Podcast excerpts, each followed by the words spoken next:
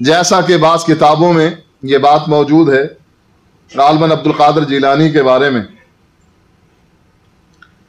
کہ شیطان ان کے پاس آیا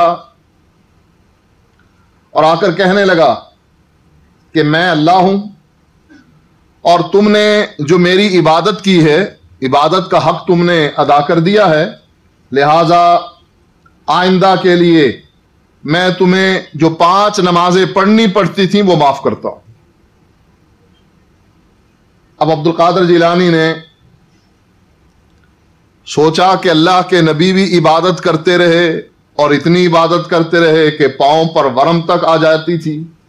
اللہ نے ان کی عبادت منظور کرتے ہوئے ان کو نماز پڑھنے کے بارے میں یہ حکم نہیں دیا کہ میں معاف کرتا ہوں، تم نماز پڑھو یا نہ پڑھو۔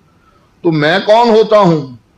خیال آیا کہ یہ شیطان ہے جو مجھے برگلانا چاہتا۔ ہے تو شیطان کی اس بات کو سن کر جو وسوسہ دل میں آیا تھا، کہنے لگے، اعوذ باللہ من الشیطان الرجیم۔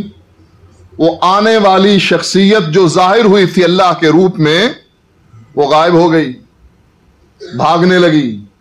بھاگتے بھاگتے کہنے لگا، اے عبد القادر تو اپنے علم کی وجہ سے مجھ سے بچ گیا۔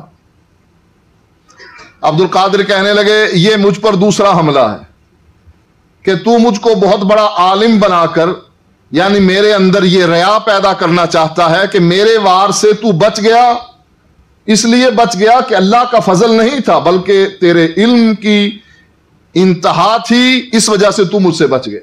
تو کہنے لگے، یہ دوسرا وار ہے جو تو مجھ پر کر رہا۔